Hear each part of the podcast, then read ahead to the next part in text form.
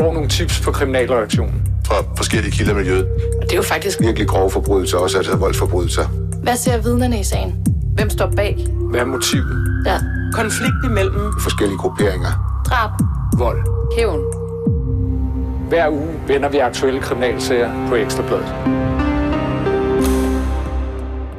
Stefan Danielsen og Søren Elo Pedersen var livsvigtige for hinanden.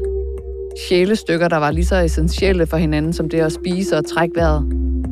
Men nu skal det umage par fortsætte tilværelsen de næste mange, mange år i hvert deres fængsel, efter at de begge i Østre Landsret 7. februar blev idømt fængsel på livstid for 2 meget brutale rovmord på ældre mænd med 2 måneders mellemrum i Vestjylland.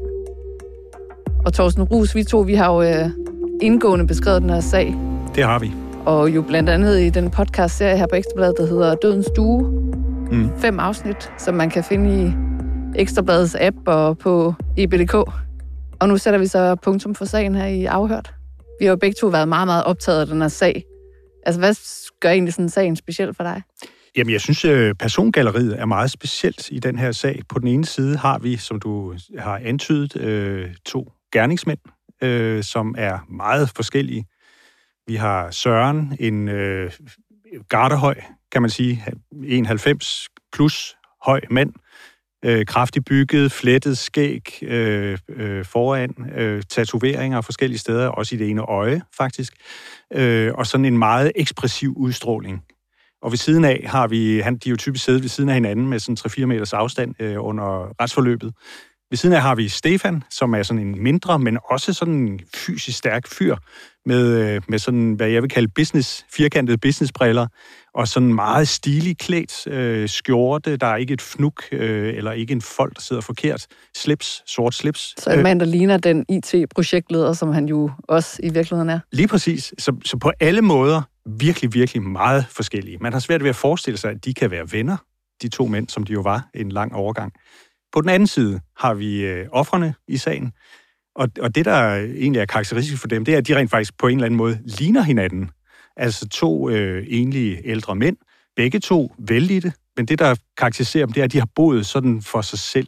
Den ene er enkemand, den anden har aldrig været gift eller haft en kæreste, men de har boet sådan i udkanten af mindre byer og afsidesbeliggende ejendomme, og så har de haft den her samlermani i et vist omfang, hvor de godt kunne lide at handle med ting og sager. Så det får der sådan lidt præg af sådan en serieforbrydelse, ikke? At der er så mange ligheder ved de her 2 mænd, som ikke kender hinanden, men som så er blevet slået ihjel, og deres hus er blevet brændt af. Ja, det er ligesom 2 bølger, der møder hinanden, hvor den ene er blå, og den anden er sort. Altså, man kan næsten ikke forestille sig mere forskellige miljøer. Og så har vi jo været meget tæt på de pårørende til det ene offer, Kien. Jeg tænker bagefter, at vi lige kommer omkring ofrene, hvad det er, vi ved om Poul Frank Jørgensen og Kien Georg Andersen. Men de pårørende til Kien har vi jo talt med løbende igennem det her forløb. Og det er jo bare sådan en helt almindelig familie, der pludselig er blevet indrulleret i altså en virkelig, virkelig brutal og voldsom sag. Ikke? Altså det er jo folk, der ingen som helst forbindelse har til det kriminelle miljø overhovedet. Ganske almindelige fornuftige, sympatiske danskere, som egentlig er fuldstændig rystet i deres grundvold over, at de bliver det, de hører i retten, ikke? Som jo er meget voldsomt. Men hvis vi lige skal rulle tilbage til, da den her sag den starter, altså hvad handler sagen om? Jamen, det er jo en drabsag, og vi kommer jo først sådan for alvor ind i sagen i påsken 2019. Jeg tror, det er påske søndag. Det bliver registreret, at der er opstået brand i et hus i udkanten af Ruds Vedby på Vestjylland. Og vores fotograf, Per Rasmussen, er jo selvfølgelig på pletten, som han altid er, og registrerer nogle forskellige signaler derude, der får ham til at undre sig. Altså, hvorfor det store politiopbud, for eksempel. Og det, der så sker, det er, så går der jo nogle dage, hvis vi sådan skal lige tage det hele med, og så bliver husets ejer, beboer, Kien Andersen, 68-årig butiksslagter. Hans lig bliver fundet i, jeg mener, det er 14 kilometer fra hans hus i noget, der hedder Blæsinge Grusgrav i en sø. Ja, for han har været forsvundet i de her dage efter branden. Ja, lige præcis. Og så kan man jo så spole tilbage, så går politiets efterforskning jo i gang i den her sag, som er meget voldsom, fordi af mange grunde. For det første så er det der hus sådan delvis brændt ned. I hvert fald er der en del ødelæggelser inde i huset. Og man finder en tom pengekasse på første sal, og man finder et åbent pengeskab, og der er nogle eller et våbenskab, og der er nogle våben, der er væk, og sådan nogle ting. Det registrerer politiet selvfølgelig med det samme. Og så kommer der jo en efterlysning. Og så mener jeg også efter hukommelsen, nu må lytterne tilgive mig, hvis jeg tager lidt fejl, men jeg mener faktisk, at Jack, Kiens søn, retter henvendelse til os i det her forløb også, hvor han synes, der er et eller andet, som ikke rimer i hans bog. Jeg tror, det er os, der reagerer på, at han skriver på Facebook, at hans far er væk. Så jeg taler faktisk med ham allerede her, mens at Kien han stadigvæk er væk. Altså det, vi får at vide, det er, at der er tale om et meget brutalt drab. Han er blevet trampet og sparket ihjel, formentlig, og efterfølgende fragtet ud til den her sø, hvor man så har puttet sten i lommerne på ham, og så har man stukket hul på maven, så han ligesom kunne synke ned. Og hvorfor er det, man stikker hul på maven? Jamen det gør man jo, fordi luften skal sive ud. Det er jo det, der sker med et menneske, at man bliver oppustet, når man afgår ved døden. Så det er for at undgå, at lidet simpelthen skal komme op til overfladen?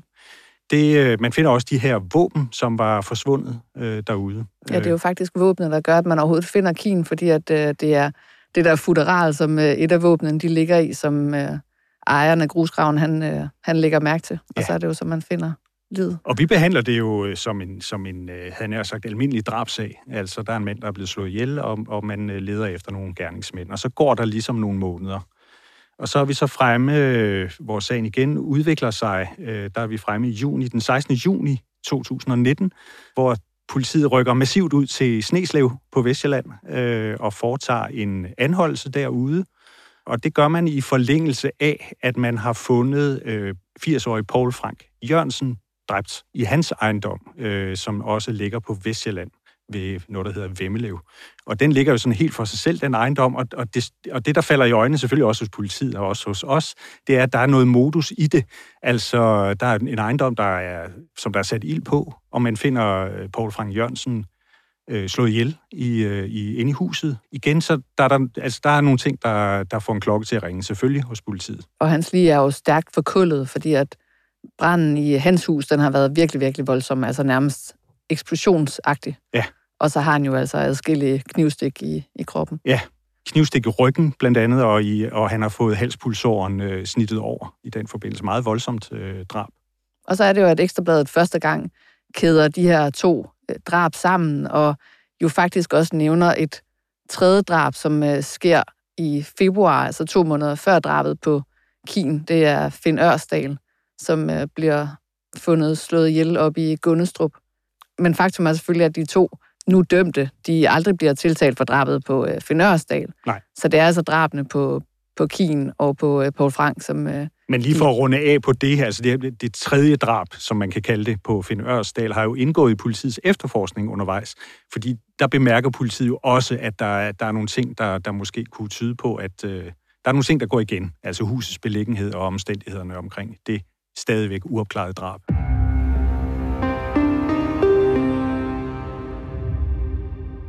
Og hvis vi så lige skal runde Kien og Poul Frank, altså ofrene for det her, hvad har vi fundet ud af om dem? Jamen, lad os starte fra en ende af med Kien Andersen, Kjeld Georg Andersen, som han hedder, hvis man skal tage det hele med. 68 år, og faktisk en sådan relativt kendt skikkelse i regionen.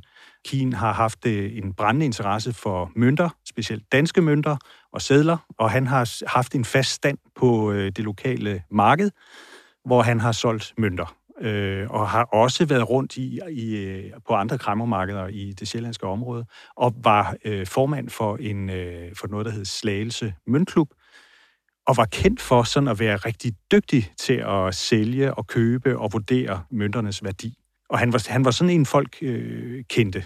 Altså jeg vil betegne ham, jeg har aldrig mødt ham, men ud fra billeder og beskrivelser, en karismatisk skikkelse.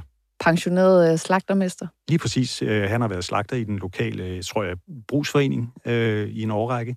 Var også jæger. Så han havde det, jeg vil beskrive som et aktivt liv, og var en velfungerende mand på mange måder.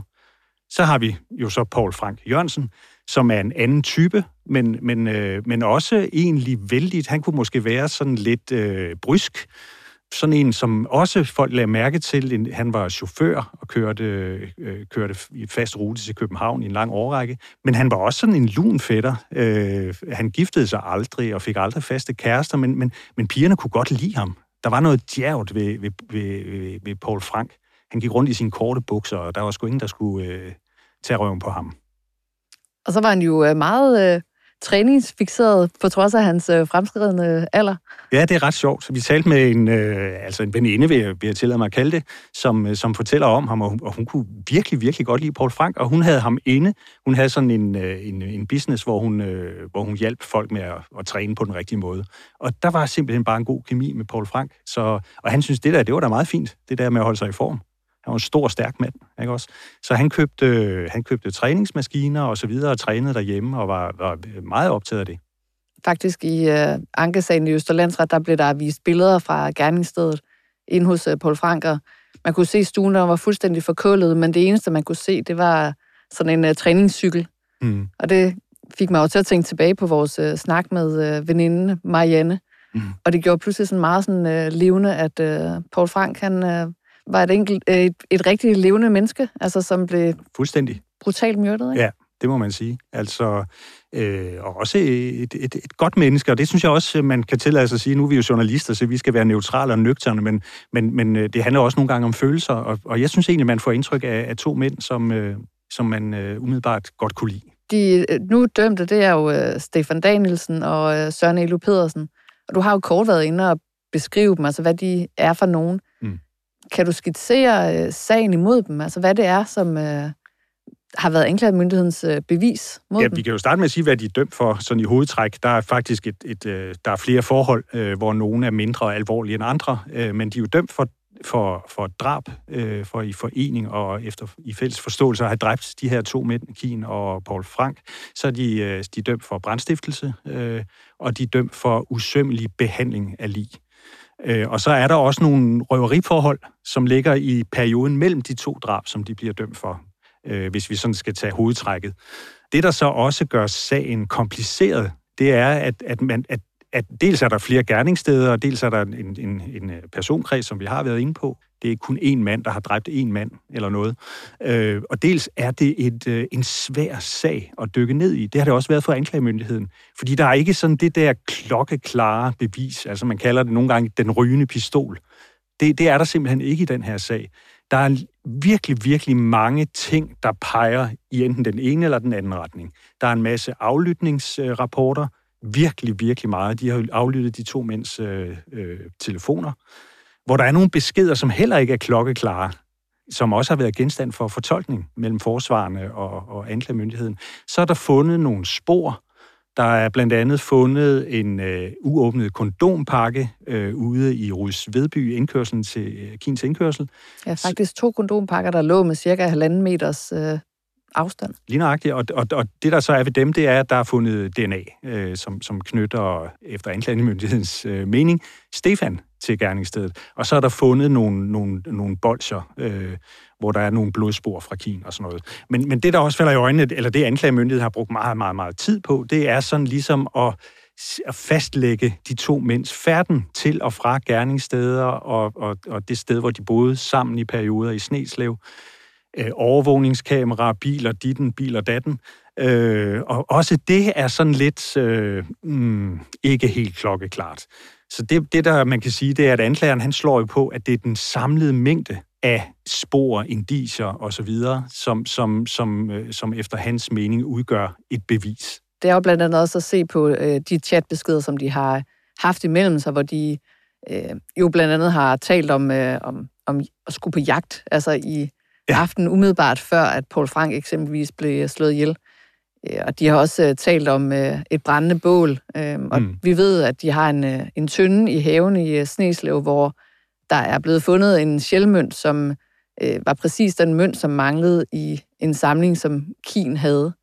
Så der er ligesom nogle ting, der har linket, eller der i hvert fald har tegnet et billede af, at de her to mænd, de havde en eller anden form for andel i det. Ja, så er det jo det her særlige fællesskab, de har haft, altså det her stærke, sådan nærmest kærlighedsagtige venskab, de har haft, hvor de har haft nogle fælles interesser også, og det er jo der, det så bliver sådan lidt spektakulært, kan man sige, fordi altså man finder jo for eksempel en Kina-bog med det, anklageren kalder en huskeliste til rovmord, og hvor forsvarerne modsat siger, jamen det er jo en vanvittig fortolkning, siger de, for nu at tale dansk, ikke? Altså en liste, hvor der blandt andet stod strips og tændvæske og lidt forskellige remedier, som du siger, at anklageren siger, at det kunne være en huskeliste til drab. Stefan, han har sagt, at det kunne også være sådan en huskeliste til sådan et sexscenarie, fordi at han tænder på sådan nogle rollespil og sådan nogle sadomasochistiske lege. Og der bruger anklageren jo det her materiale blandt andet, men også de to mænd, sådan interesse på nettet for seriemorder og sådan nogle ting. Det bruger han jo til at sådan anskueliggøre det. Efter hans mening, så dræbte de al, jeg tror han brugte udtrykket, lyst og spænding, og for berigelse, altså at der var tale om røveri. Og det bestrider forsvarerne så i deres procedure i landsretten igen. Men det ender jo så med, at landsretten stadfæster byrettens dom livstid til begge de to mænd. De mener ikke, at der er nogen familieomstændigheder her? Slet ikke. Jeg var jo spændt på, hvad der kom frem i landsretten, fordi jeg har jo skrevet breve med de her to, og de sagde jo begge to, at nu vil de virkelig tage bladet fra munden. Søren, han er kommet med en herskare af skiftende forklaringer, hvor han jo i starten tager skylden for det her og siger, at det var ham, der begik drabene, og Stefan havde ikke noget med det at gøre. Og senere så har han jo ændret det til, at det var faktisk var Stefan, der ifølge ham havde begået begge drabene. Søren, han sagde, at han var godt nok med ude hos Kien, men det var Stefan, der slog Kien ihjel, og han nægter fuldstændig, at han har været med hos Poul Frank. Ja, så der opstod jo så under proceduren den usædvanlige situation, at den ene forsvarer faktisk begyndte at kaste skyld på den anden forsvars klient, hvilket er sådan lidt usædvanligt, ikke? Men anklageren var jo inde på, at der kunne være forskellige motiver for det, han kaldte Sørens zigzag-forklaring. Den er jo skiftet måske en 3-4-5 gange oven i købet, ikke? Ja, hvis den gør det. I retsforløbet. Og han sagde, at måske kunne det være noget med, at han havde behov for at lette samvittigheden, at han skiftede forklaring. Måske kunne det være en fantast, der digter sin egen historie. Måske var det for at stille sig selv i et bedre lys. Og det får vi nok aldrig sådan helt afklaret, hvad der egentlig har drevet Søren til at skifte forklaring igen og igen. Og det han jo selv siger, det er, at han har haft rigtig mange følelser for Stefan. Han har følt sig i sådan en loyalitetskonflikt med ham. Han har følt, at Stefan har reddet hans liv flere gange. Og han sagde jo faktisk også i retten, at han stadig har følelser for ham. Mm. Så selvom at der på den måde virker som om, der er iskold luft i retten, så er det jo stadigvæk et kompliceret forhold. Det er der ingen tvivl om. De to mænds fremtoning i retten nu de forskellige udseende, men deres opførsel er også meget uens. Hvor Søren sidder sådan og rokker frem og tilbage, sådan restløst og så videre. Og det kan man jo ikke lade være med at fæstne sig ved. Det ved jeg ikke, om det har haft betydning for nævninger og dommer. Det tror jeg nu ikke. Men hvor Stefan, han har sådan siddet som en klippe, og ellers, selvom han jo så var følelsesmæssigt berørt til sidst i forløbet, så har han egentlig virket cool hele vejen igennem. Så det har også været sådan, jeg ved godt, det er en meget, meget alvorlig sag, men man har også været vidne til sådan et teaterstykke mellem de to mænd, synes jeg, i retten. Det er i hvert fald et indblik i en helt særlig tilværelse, som de har haft, og det er også derfor, at forsvarerne indledte med at sige, at man skulle smide alle fordommene til side, når man bedømte den her sag som nævning, fordi at det er nogle usædvanlige liv, som de har levet, de to, ikke? Mm. Ja. Mm. Og så kan man sige, i forhold til Stefan, altså det, der kom frem i øvrigt i retten, altså han har jo ikke noget alibi for nogle af de her drab. Han siger, at da Kien blev dræbt, der var han derhjemme og havde sådan meget psykiske vanskeligheder og var sådan fuldstændig træt og lå og sov lidt. Og når han var vågen, så han Netflix og var på YouTube, og han har brugt meget krudt på, at han gerne vil have politiet til at undersøge, om de kunne finde ud af hans streamingaktiviteter, hans internetaktivitet i den her periode.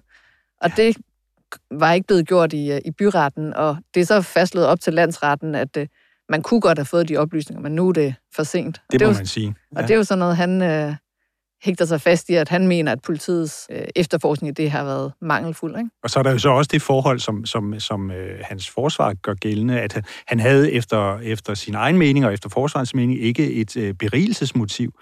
Altså han var vellønnet og boede fint og havde bil og så videre, og havde egentlig ikke nogen sådan udadtil økonomiske problemer. Omvendt kan man sige, Søren var jo immervæk forgældet og havde problemer med at få sin økonomi til at hænge sammen. og har også fortalt, at han fik nogle dumme bøder af et eller andet kriminelt miljø. Ja. Det endte jo så med, at Østre Landsret de afsagde en skyldskendelse mod dem begge to i den her sag, og idømte dem lovens strengeste straf, livstid. Det er jo sådan, at de tiltalte, de har jo altid mulighed for at tage ordet, inden at nævningetinget trækker sig tilbage, og for at fortælle, altså hvis man lige har et eller andet, man synes, de skal tage in mente. Og det var faktisk meget særligt, at efter skyldskendelsen var afsagt, og de sådan set bare skulle ud og finde sanktionsspørgsmålet, så tog han ordet og sagde, at han var rigtig skuffet over, at han var blevet dømt, og han mener, at der er så mange beviser for, at han ikke har gjort det, og han mener, at der er nogle personer, der har givet ham et alibi, men at de altså bliver tilsidesat som løgner. Så er det faktisk meget sjovt, at han selv på det her tidspunkt, hvor spillet sådan set er ude, altså hvor de er kendt skyldige, alligevel bruger tid på at sende en bredside afsted mod Stefan. Altså han sagde, at det er fandme langt ud, jeg er fandme ked af det, og så vil jeg gerne nævne over for Kiens familie.